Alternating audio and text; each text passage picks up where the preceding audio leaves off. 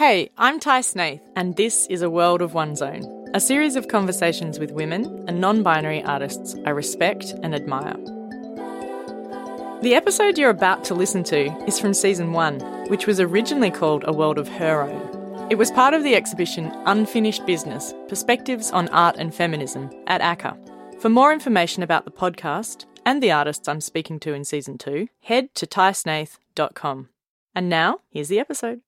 I think you explain my world as, or what I do, as a kind of burlesque commentary on embodied identity through movement, even a bit of acting, costume change, transformation, gender transgressing. You can be whoever you want.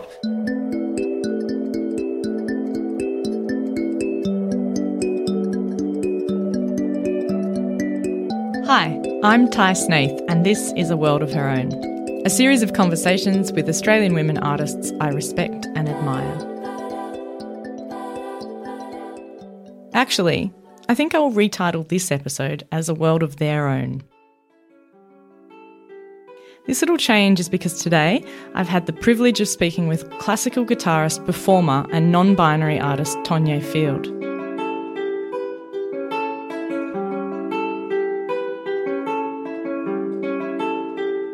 That music that you can hear playing, that's Tonié on the guitar.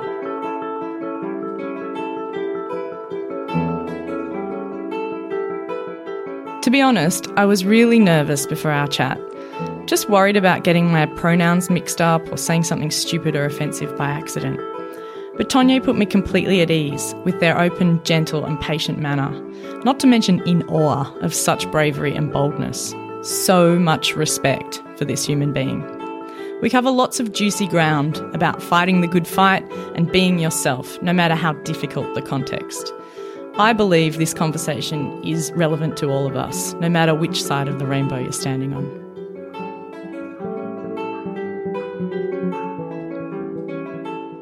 Today, I have the pleasure of speaking to Tonié Field, the first musician actually to, to be here in the conversational chair. Welcome, Tonié. Thank you. It's lovely to be here. Yeah, on this hot day. Yeah, I know, isn't it? But yeah, I know. We're in a bit of a cool world here. Here we are. Yeah, and speaking of worlds, I mean, the title of the, the project refers to worlds, and you're in a very different world to me of music, which um, maybe we can sort of talk about that because before we started recording, we were talking about problems involved with Yeah. for you with that classical world of music. Yeah, absolutely. I feel like my training has given me the classical background, and I really appreciate that training. It's given me a real rigor and understanding of music that so that I can sort of pull it apart and understand why I'm pulling it apart in certain ways How and how I can put it back together in certain ways, but with that whole context. And also just the technical skill, you know, like there's nothing quite like getting that classical uh, training, and especially from my teacher who was very good at imparting that knowledge and, um, Did and you those train skills. young? Like, Yeah, I started when I was about eight wow. years old. And always guitar. yeah, yeah, I don't know why, but it that was what I gravitated towards. I got a plastic guitar when I was a little kid in the UK, and I just started hitting it. I didn't even start plucking the strings. I just started hitting it, and I've always had this percussive rhythmic element in my playing, and I think you know that's where that came from. But and then I kept tugging at you know mum's coat, saying, "Hey, when, when can I get a guitar?" And then we were living in the UK, and we couldn't afford it because it was in the Thatcher years, Oh. and you know we were all broke and couldn't afford a gas cylinder for the heater and that kind of stuff. So we moved to Australia, and I moved to Perth, and then that's when I really got my hands on a proper guitar. So it's always been there. I mean, Yeah, absolutely. Never been anything else. I don't know. I sometimes ask that question of myself and I go, "Hmm." so that was my classical start. I started on a bit of folk music and then said, oh, what else can I do? Because that wasn't quite satisfying my curiosity. Yeah. Like you, I'm a curious person as well. And so I really wanted to find out what else I can do with this thing, this six stringed beast And so, how do you use it as a tool now? And I mean, you've moved into a very different world as you've obviously got Mm. older and worked out y- yourself. yeah, yeah, absolutely. I think that happened a few years ago when I really embraced my identity, which was always there, but I didn't fully accept it and embrace it. and listeners might not know, so can Yeah, you explain? Sure. Yeah. Well, I identify as non-binary, uh, and so that means that I don't feel I can put myself out into the world as being exclusively male or female. I'm born, you know, assigned male at birth, and of course I have a male body as such, but my identity is totally separate to that, which is obviously the case with everybody. Yeah. but um, I have felt always like uh, expressing myself to the world and being in the world in a way that doesn't box myself into either. On that, do you think you express yourself primarily through your guitar, through your music? Not, not well. That's yeah, great question. Actually, that leads me on to this whole thing about well, classical music is quite a. I don't want to be too sort of derogatory, No, but it's a very it's a very fixed outcome. So most classical musicians and people that see classical music or or know about music, uh, you know, um, kind of think about a classical musician as getting up and doing a concert on the stage or performing on the stage in some capacity. Suit and tie. Yeah, suit and tie, or if you're a soprano, you're in a big ball gown, and Yeah. you know it's very gendered. And even the dress codes for you know the orchestras still in Australia read like something Yeah. out of the 1800s or something. always thought that. You know, and I did some research, and whoa, that was a real eye opener. But yeah, so I found not only that, but uh, it was also I wanted to express something of my identity in what I was doing, and I felt like music alone couldn't do that because music's very abstract, Yes. and it's it's much harder to express political ideas or commentary or a narrative directly. Yeah. And I wanted more of that in what I do in my performing. Yeah. And how long ago did you realize you wanted that? It was when my identity really started to change, and I wanted to express it mm. through my music mm-hmm. because it was it seemed like at odds with what I was doing. So like, oh, I can't just do this same old same old thing mm. and sort of fit into this world of classical conservatism, which unfortunately it is. Mm. Um, and if you were to do what I do, people would probably be quite confused, actually. Um, and about my identity and what I do. But is that confusion? I mean, is that that seems important to me Mm. right now? It does, and I want to. It's not like I want to hide myself away from those audiences, but it's just a little bit difficult to do what I do in the context of what those audiences usually see classical music in. They don't go to queer clubs and queer venues and, uh, you know, galleries where there's a queer book launch or something like that. It, that's where I do a lot of my performing. It's a pretty straight world, isn't it? well, yeah, in the classical field, it's very straight. The venues where you get any sort of prestige and kind of brownie points for university and that kind of stuff. But the pressure on you, I mean, the thing that you're trying to do is, is intense because people will judge your music even, I mean, do, do you Mm. Yeah. think even more so? Well, uh, haven't thought about it like that actually. I think they. I found that audiences are more open and they actually appreciate your musical skills more actually because they don't see it. They don't because they tend to be the audiences that don't go to a concert hall or see a lot of guitar played in a classical way or in with classical skills. oh, I meant in the Ah. classical realm. Yeah. I mean, if you, you- but maybe you just don't play in that realm. I don't play in that realm Oh. at all. So that's a that's, a the- political. That's choice. yes, Yeah. it is. That's the issue. And so what I do actually now, it's funny talking to you earlier about how you explain what your work is Yeah. to somebody who doesn't necess- isn't necessarily immersed in your world or anywhere near it. It's I think you explain my world as or what I do as a kind of burlesque commentary on embodied identity through movement, even a bit of acting, costume change, transformation, gender transgressing, you can be whoever you want with the music as a backbone to that. So the mm. music kind of glues it all together, and the skill it sort of creates a backbone to the spectacle. It's almost Yeah. like the music is your first language. Yes, and you've right. learnt sort of second complementary Yeah, languages absolutely. to express yourself. Yeah. Yeah. And one of them obviously is visual. Very. I love fashion. I love creating costumes and everything about that world. That world's pretty amazing. It's fun, yeah. It's really amazing and fun, and just something you see some.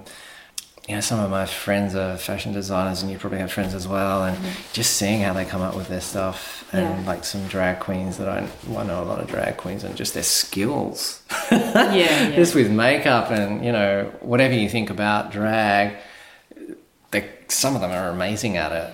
I've always thought drag is. I've always been really into it, like Yeah. you know, and, and felt really comfortable around Yeah. that scene. But I mean, not everyone does, and that's something No. that. I mean, I've always, I guess, when I was younger, I was like, oh, those people are boring, whatever. They can just deal with it. But now Mm. I'm trying to, I guess, understand why people find that so confronting or why people find the world that we feel comfortable in and our friends, which we probably have a few in common, Yeah. why is that so confronting to others? I or like your classical boss, you know? I don't think they fully understand it, and I think even within the queer scene, there's not a full understanding of what drag actually is. Hmm. And I think there's there's a couple of issues in what you've asked there. In that, I think there's a definitely a view towards drag that it is reinforcing a stereotype, but then you dig deeper, and then what they're actually doing is parodying the stereotype and deconstructing gender by exaggerating Exactly. the stereotypical you know signals that people view as being identified with a certain you know binary gender totally exaggerating them to the limit Until so they have no it becomes meaning, until they ridiculous Make, don't make sense. Yeah, yeah Like, exactly I immediately think of John Waters and how important like Right. his work has been. But he sort of somehow got to almost mainstream, and it's Mm. almost like the mainstream kind of get it, but they don't. Maybe they don't dig enough to I really get it. no i don't think they do that's the thing It's And almost to nullify that those Yeah. Gender um, signifiers or something, isn't it? Yeah, I think you're right. I think there's a bit of fear about it as well because it's so uh, out there for a lot of people. They don't quite understand how can you how can you do that. You know, how, what is that about? Isn't that just you getting dressed up like a woman, or isn't that you just you know getting all like butch and whatever?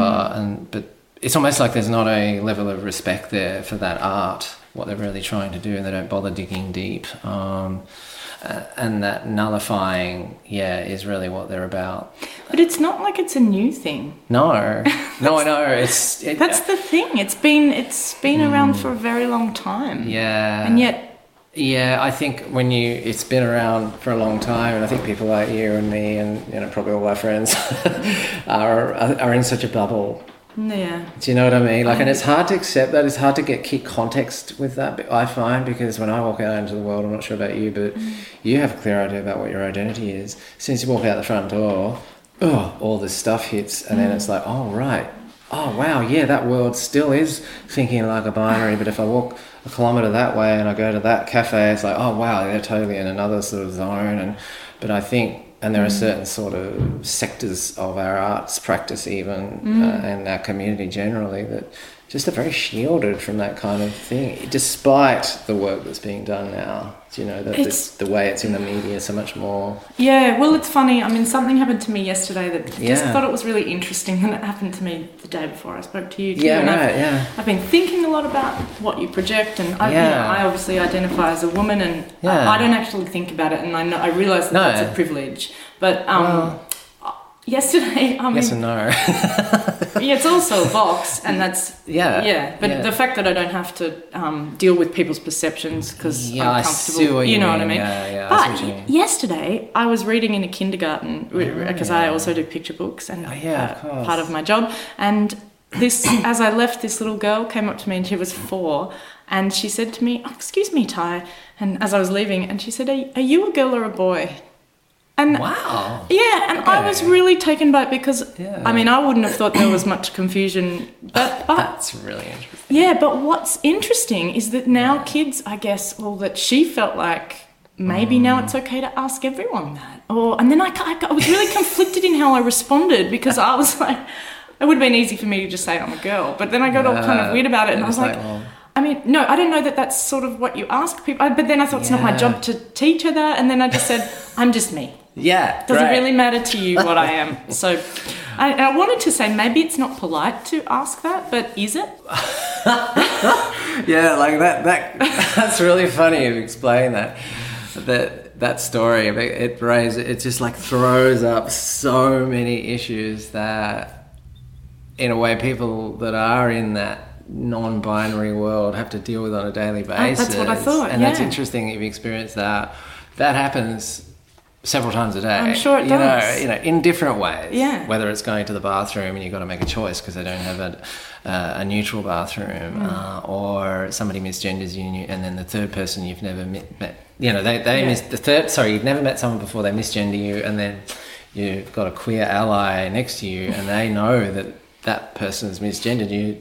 What do you do? Do you then correct Say them right then and yeah, there? yeah. Because then the history of the relationship uh, is easier because once they've got that at the beginning of knowing you, then they, they don't have tend to have a problem after. Yeah. but then, do you want to deal with it then? No, I'm feeling a bit tired today. I don't want to go there. It must be exhausting. It is exhausting. That's a bit of a phenomenon, actually.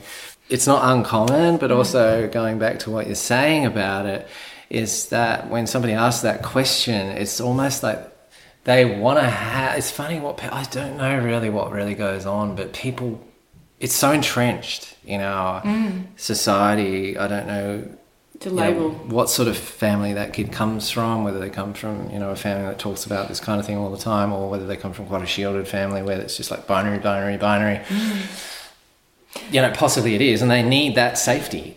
They need that safety to know that, oh, I, I, I, I need to know what pronouns to use. I, I, they don't think of it like that, but it's like Yes. there's this confusion. There's this kind of like, Yeah. ah, where do I go here? You know, do I need to treat, why do I need to know? Yeah. Do you know what I mean? Why do I need to know someone's birth sex No. to have a conversation? But that's just like I don't need to know how much money someone makes a year. I don't Yeah. need to know where someone lives. I don't need to know what kind of car someone drives. I don't really care. Yeah. What they do is their business. But Yeah, but coming from a kid, it was interesting because maybe that's now something that is in their um, curiosity. yeah, I don't know. It's a hard question to answer that. Mm. It, it sort of goes back to, well, it could be good that they're asking that question because they're sort of even open to it. They feel Yeah. comfortable enough to, to ask that question.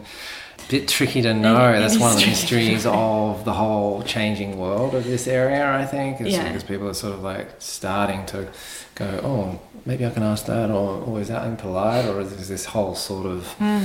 conversation around it is people don't quite know how to have a conversation Hmm. about it, and I've found that too. And if uh, it's funny, I had a friend. this is really funny. You may know them. Um, they went to a school recently, and the school, this little kid said, "Oh yeah, boy or girl?" And I said, "Yes." Great. answer. I think isn't great? That's so good. I think that's wonderful. That's so clever. It's great, isn't it? And they're Okay. okay. Yeah.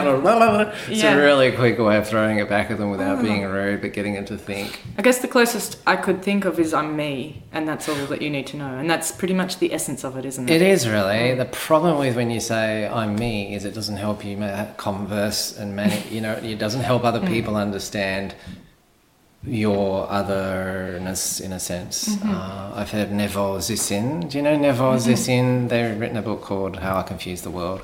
Uh, they identify as non-binary as well. They're 21 and they do a lot of public speaking at schools and that kind of stuff. Beautiful, amazing person. But um, they've talked about this kind of thing, and you know, yeah, they've said that whole thing of like, yeah, I'm just me, but that doesn't help other people understand your Get their head world. You know, just go, oh, you're me. The problem with that is you're the only one that's you.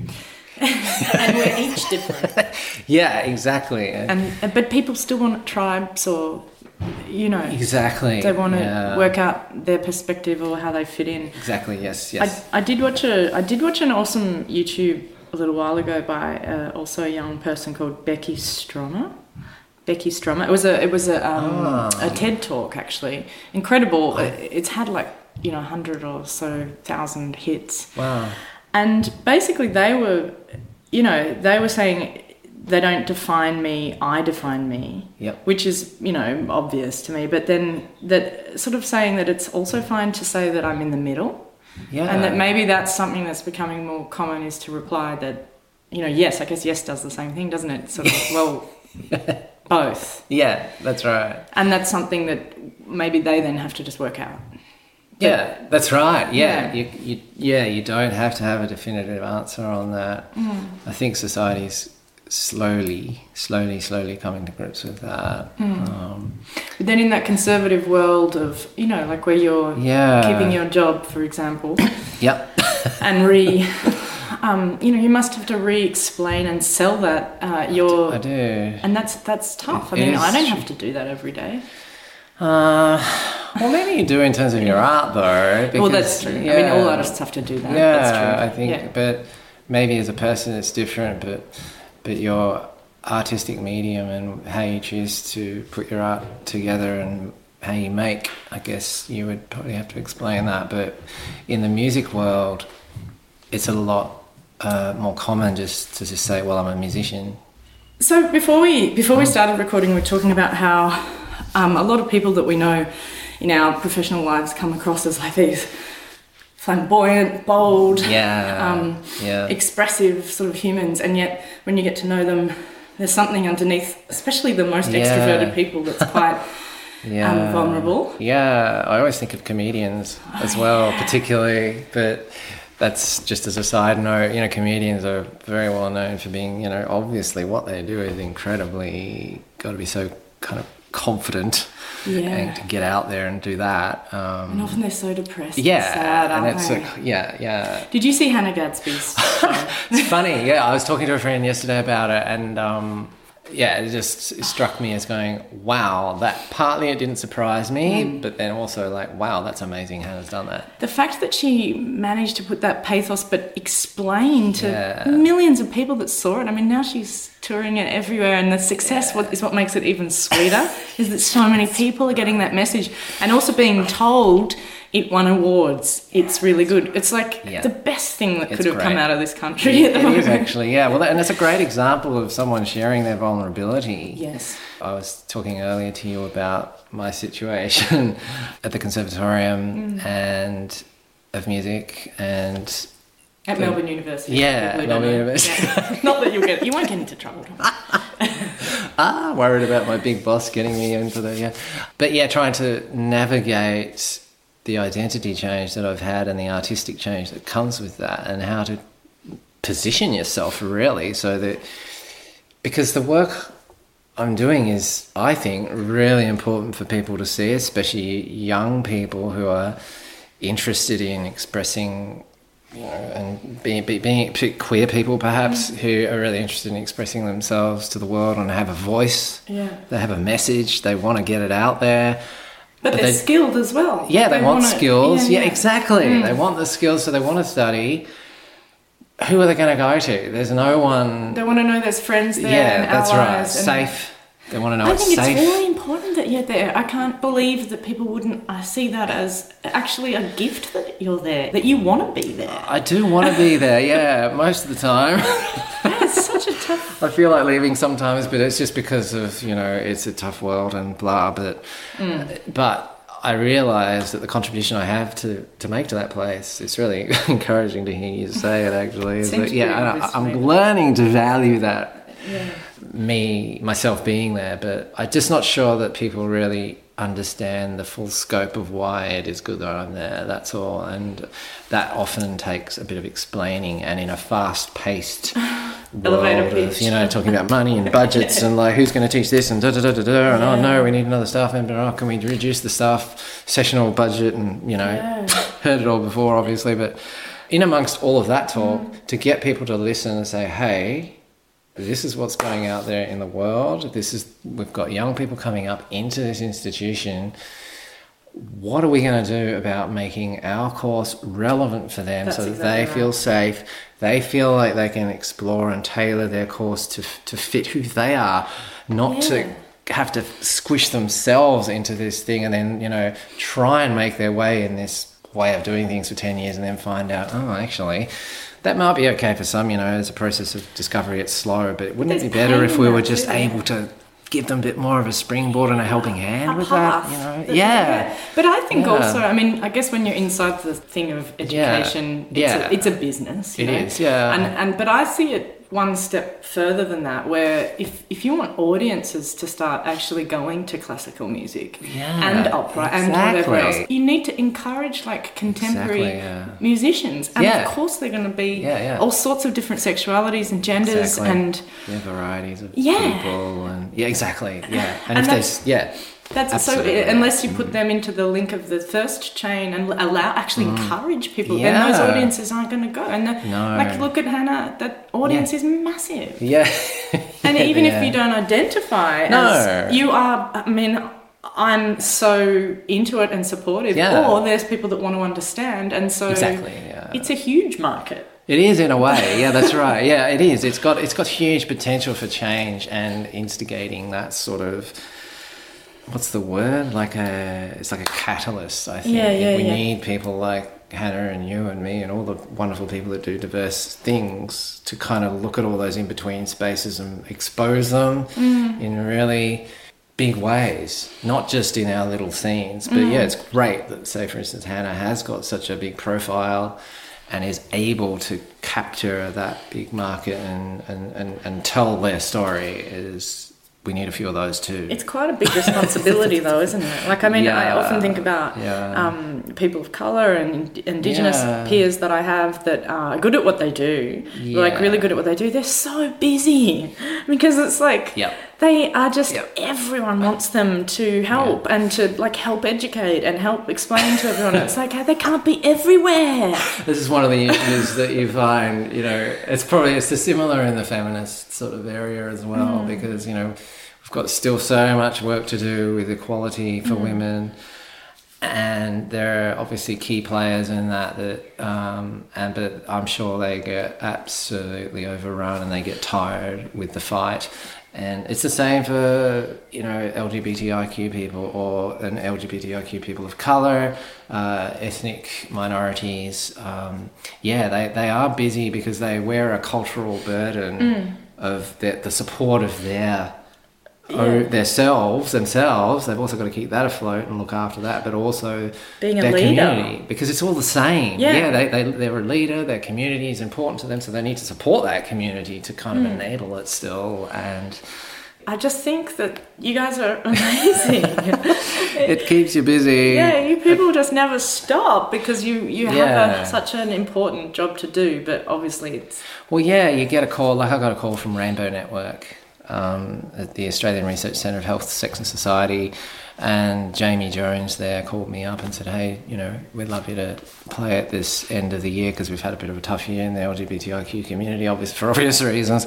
And yeah, uh, Jamie supports all of the youth support networks. Yeah. Basically, coordinates a lot of that stuff that goes on in the community, and so we're having a party. You know, we need some light relief. someone fun. you know, so you get a call and your heart goes, oh, I'm a bit tired, but I really want to do this because, uh, you know, this is so important to me. And you get that, you get that a lot. I'm, I'm, at, I'm at work and I'm on the uh, diversion, diversion, diversity and inclusion committee, right, for the whole faculty of the VCA and MCM, which is the faculty of the Victorian College of the Arts and the Melbourne Conservatorium of Music.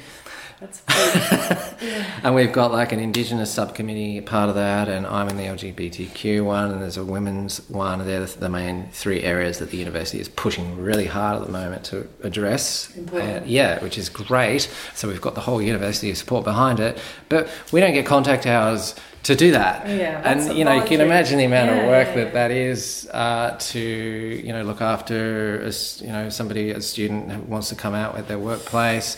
And so I'm sort of helping them with that, and then I'm helping It's emotional work policy, too. Yeah. terminology. wow. You know, it's like and bathrooms and making sure things. Are, you know, it's just a mountain of work to do. Yeah. and it's, you don't get any credit don't for get that. paid for But it's improving the whole welfare of the place.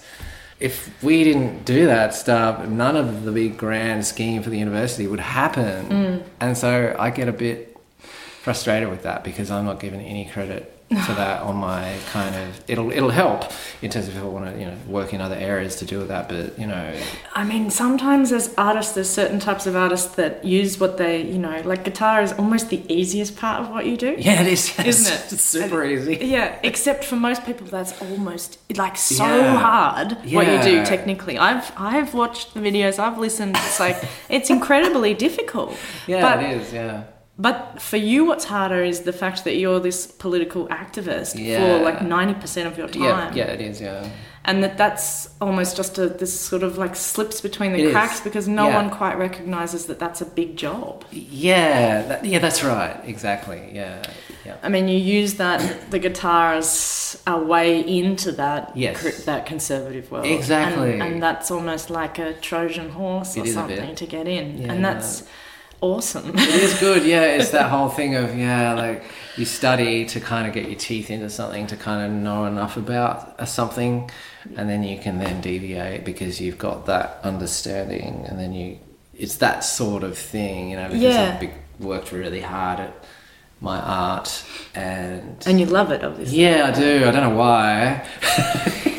Well, it's just a very nice thing to do. It's it feels joy, yeah, great. yeah. I love doing it. Amazing. It's portable. Anyway, but yeah. But I- do- yeah. you know, do you ever feel selfish in a way that you know you want to give up a part of you know the, the stuff that really drags you down? I mean, do you ever feel like just like Yeah, um, sometimes, sometimes it sometimes seems so big, and you have to sort of come back and say, I mean, it's, it's actually it's exactly what I'm going through now. You know, with the whole marriage equality yeah, uh, survey, and that I read a lot about a lot of the th- views that don't necessarily get talked about in the mainstream it's complicated, and isn't it? And there's a lot of stuff there Yeah. that is kind of brewing away that we Yeah. don't know about.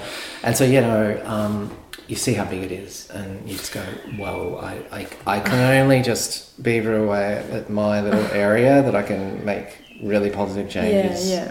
In." A um, little bit at a time, kind of thing. yeah, because it's so yeah. compl- complex. I mean, even I don't, as a as a cisgender person, I don't actually want to get married. Like I've Yeah, never wanted to get Well, married. that's and- right. Yeah. And I feel like it must be such a fraught kind of fight that, that you It all had to go through because Yeah. the institution of marriage, if you ask me, It's out of date. And yeah. I actually felt like through that whole thing, for all of my queer friends, I felt so just angry on their behalf. And also, I just felt like saying, actually, the question we should be talking about, if you ask me, is yeah. just the, the, the idea of marriage is. yeah. Shall we have a vote on that? yeah, yeah, You know? yeah, yeah. I agree. I Not, agree. not who should get married, No. that just actually what It's what to it is. yeah. That's right, exactly. Yeah. But instead, it's almost like this whole commu- massive community of people is sort of thrown under the bus to, um, you know, and a whole lot of hatred and I agree. rubbish. well, that's what Neville Zessin was saying on radio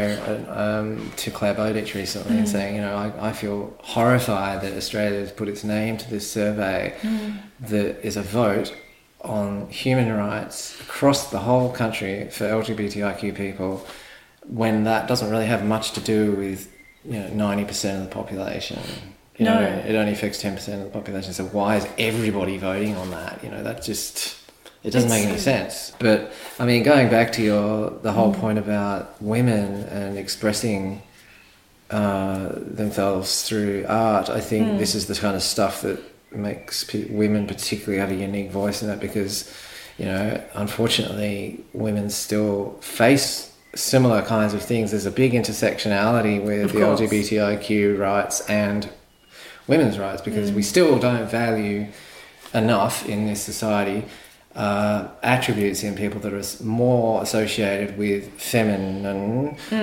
but why you know i'm even against labeling it like that you know Yeah, like- because a but- lot of women aren't yeah. feminine. I know exactly what is feminine. I'm not particularly you know, why, why, they're, they're not useful terms. Yeah. You know, um, And actually, right, right at the start, I remember being defiantly saying, I'm not feminist because Yeah. I used to just think that, oh, well, I'm not feminine, so I don't want to actually identify as feminist because no, I'd like to think that I'm, you It's know, fair- like quite yeah. fierce. And for me in the past, Yeah. that had been a negative thing. But then, of course, you realise that feminism is actually about just Well, it's about equality, really, isn't it? Yeah, It's about making a better society.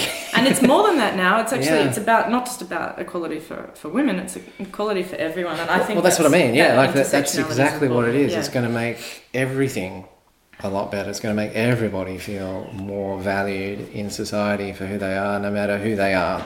And fierce, fierce feminism, feminism itself, the type of person that is a feminism is restricted. uh, Sorry, I'm not making sense. feminist. The type of person that is a feminist is restricted in a way. It's like when I saw um, Madonna's acceptance speech I did see for the Billboard yes. Mm. Woman of the Year. I thought that was quite amazing, shocking as Pretty well. out there, wasn't it? Yeah, yeah. But like, I, I loved that speech actually because it Mm. was like, whatever you think of Madonna and their artistry and what they do with themselves on stage or whatever, it doesn't matter. Mm. You know, that, that's fine. You know, they mentioned in that speech about Prince, you know, when they were touring and publicity and whatever, and, you know, with their butt hanging out and wearing lipstick and high heels and everything. And that's Nobody comments about that. Nobody comments about Prince being a slut and a, a uh, you know, the Satan. Yeah, everyone celebrates that. Yeah, exactly. and so yeah, but just because they got certain genitalia and a body, well, like you know, like that is just the hypocrisy and the double standards that is Mm. going on. And and I guess this, I mean, bring it back to a visual. I yeah, understand totally, everything yeah, yeah, visually. yeah. It's like that, just that you know, they want to. The conservatives want to make it so black and white. Yeah, and yeah. something about, I mean, maybe just the education around the grey is Yes, sort exactly. of what. That, why can't we just all be grey? Yeah, I You know. like it's Yeah. just it would be so much easier. I'm trying to do that at work. Yeah, well, you've got a hard thing on your plate there. I know. But I mean, even in Yeah. the visual art world, it's Yeah. it's really common to break things down and silo things into practices or label things. um, Really, yeah, that's yeah. really interesting. Mm. I hadn't thought of it. And and like often that. with women, you know, well, especially women I've spoken to, Mm. there's a there's a kind of like even if it's unconscious, there's Mm. often a drive to make work that doesn't quite fit into any of them. Yeah. But that's a hard it's a hard path to take because Yeah. what happens in the art world is you've got to do it for 30 years in the same style for someone to go, oh, they're a painter because I've seen the paintings for 30 years. It's yeah, like, yeah. come on. Like, we live in a time where, That's you know, right. young kids are just not even interested in any of those labels at all. Yeah, yeah. And this and this goes into art forms, though, is what I'm trying to say. I think Yes, it a- does. And and to have that fluidity is probably the most interesting type of practice that you could have. Now. Absolutely, yeah. There's a lot of intersections now, uh, or there's a big movement to try and train people uh, in an intersectional way Mm. so that people aren't just being siloed into being a jazz musician. That's what you do. You play in jazz bands and you go out and do your jazz trios and blah. It's limiting. It's very, yeah, it's limiting. It's like, don't you just get bored? Like, or never get any work. yeah, the thing, yeah, well, yeah, There's that's the other thing. Exactly. There's room for others, and there's not a lot of room made in institutions for that, and I think that is starting to change. Um, and you're right. I think you know the, all those grey areas need to be just a little bit more open, and, and people that want to explore those areas need to be welcomed and, and sort of allowed to explore those things. And and we need to put that message out there in the community as well that this is a safe place for you to do that. And Grey, a s- grey rainbow. Yeah, grey. grey, grey everything. Exactly. It's so. I know exactly what you mean. It's so very hard. It's exactly the same in music. It's exactly the same. I love I love the world of sort of theatre, theatrical performance, but the, Yeah. you know the, uh, we have in common Maud, who I've also Oh had a conversation yeah. Oh with. yeah, of course. Yeah. And Maud, interestingly, you know, she's said that she never could categorize herself as cabaret or theatre or Burlesque or stage or, burlesque. And, yeah. and, and I think for a lot of women, particularly, burlesque can be a really negative term. It can be. So it's interesting to, to hear you identify Yeah. it. But I think it's different if you couple it with an instrument. yes, yes, Um, yes. But that for, Right. for as a woman, I mean, it took me a long time to even go to something called burlesque because I found it objectifying Yeah, women for male gaze, and yes, that's and right. in yeah, quite a kind of tacky way often. Yeah. That's just about Very. like waiting for to see a nipple. Yeah, like big deal. Big deal, it's a nipple, you we've all got them, yeah, it's that male titillation. thing, Yeah, and and I felt like often I had to endure that. Yeah, That sort yeah. of feeling that you could Oh, feel, and often hear it from Well, guys yeah. in the crowd. Yeah, it's not a yeah. I can I totally. That's Yeah. a similar thing to how people who don't want to go and see a drag queen perform. I think that's a similar thing. Do you think men feel like that? Uh, I think they're threatened particularly cisgender people who identify Yeah. mainly with their genitals being their identity. I think they feel threatened to it by Yeah. it. Um, but I, th- but it's also that similar thing why uh, radical feminists Mm. perhaps uh, are highly critical of it. And I can see why. And even people that are just like think it's a Critical bit weird. of drag or Yeah, critical of Drag. drag, particularly, and particularly um, uh, drag queens, particularly.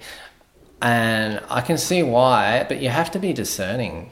Like, there's there's kind of crap art everywhere, and it's demeaning to people, and it can be insulting and everything. And, and sure, that's it's not great, and you don't want that. But it's not like the prime minister getting up and saying we're going to have a marriage equality survey. You can you can just You don't can go to the show. not- exactly. Yeah, yeah, but like, um, and you know, as long as we're having a dialogue in society that's predominantly positive and moving in a good direction for equality and betterment of uh, society, Yeah. you know, that that's okay. But it's a similar f- thing. You're kind of not digging deep enough. You know, when people like with burlesque, people don't know that.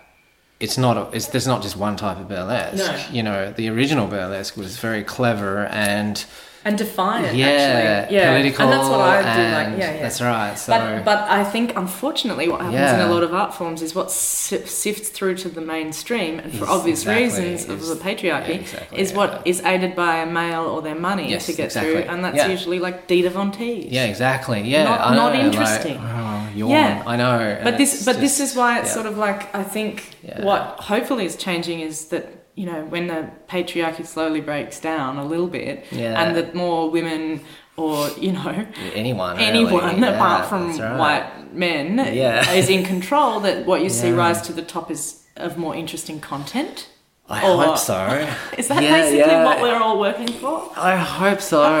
yeah, I really hope so. It's fingers of- crossed. yeah fingers crossed i think we've reached the end of our lovely time it went really quickly and i'd just like to say Yeah, thank you from the bottom of my pleasure. heart It's been great, actually. Yeah. Thank you so much for being so curious and interested and Oh. knowledgeable and yourself. thank you for being so brave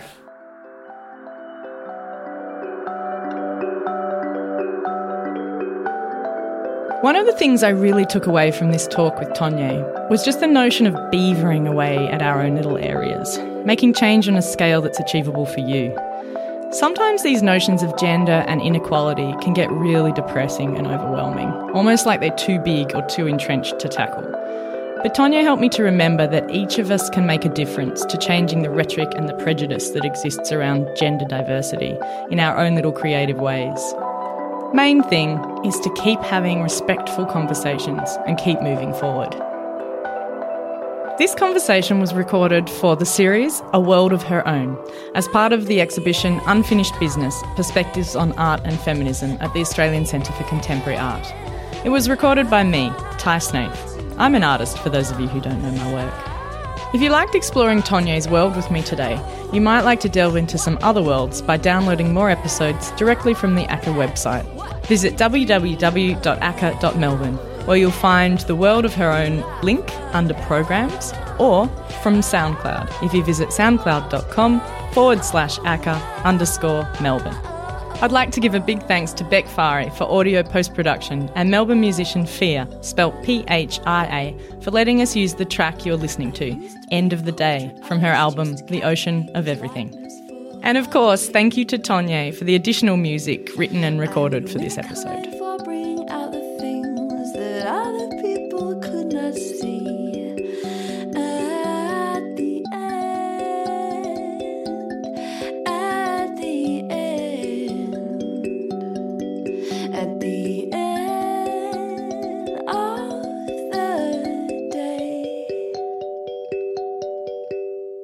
Thanks for listening to this episode from season one. The podcast now lives at taisnaith.com, so head over there for more information about the show and the artists I'm speaking to in season two. And thanks again to ACCA for all their support with season one.